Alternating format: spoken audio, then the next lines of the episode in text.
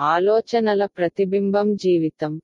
మన జీవితంలో అతి పెద్ద అవమానం ఏంటో తెలుసా? తల్లి తండ్రులు తిట్టడమా? భర్త భార్య తిట్టడమా? స్నేహితులు తిట్టడమా? లేక ఈ సమాజం మనల్ని తిడుతున్నదా? అది ఏమీ కాదు. మన సామర్థ్యాలపై విశ్వాసం లేకుండా మనల్ని మనం హీనంగా భావించడం మనకు మనం చేసే గొప్ప అపచారం. ప్రపంచానికి మనపై నమ్మకం లేకపోయినా పర్వాలేదు కానీ మన సామర్థ్యాలను మనం నమ్మాలి.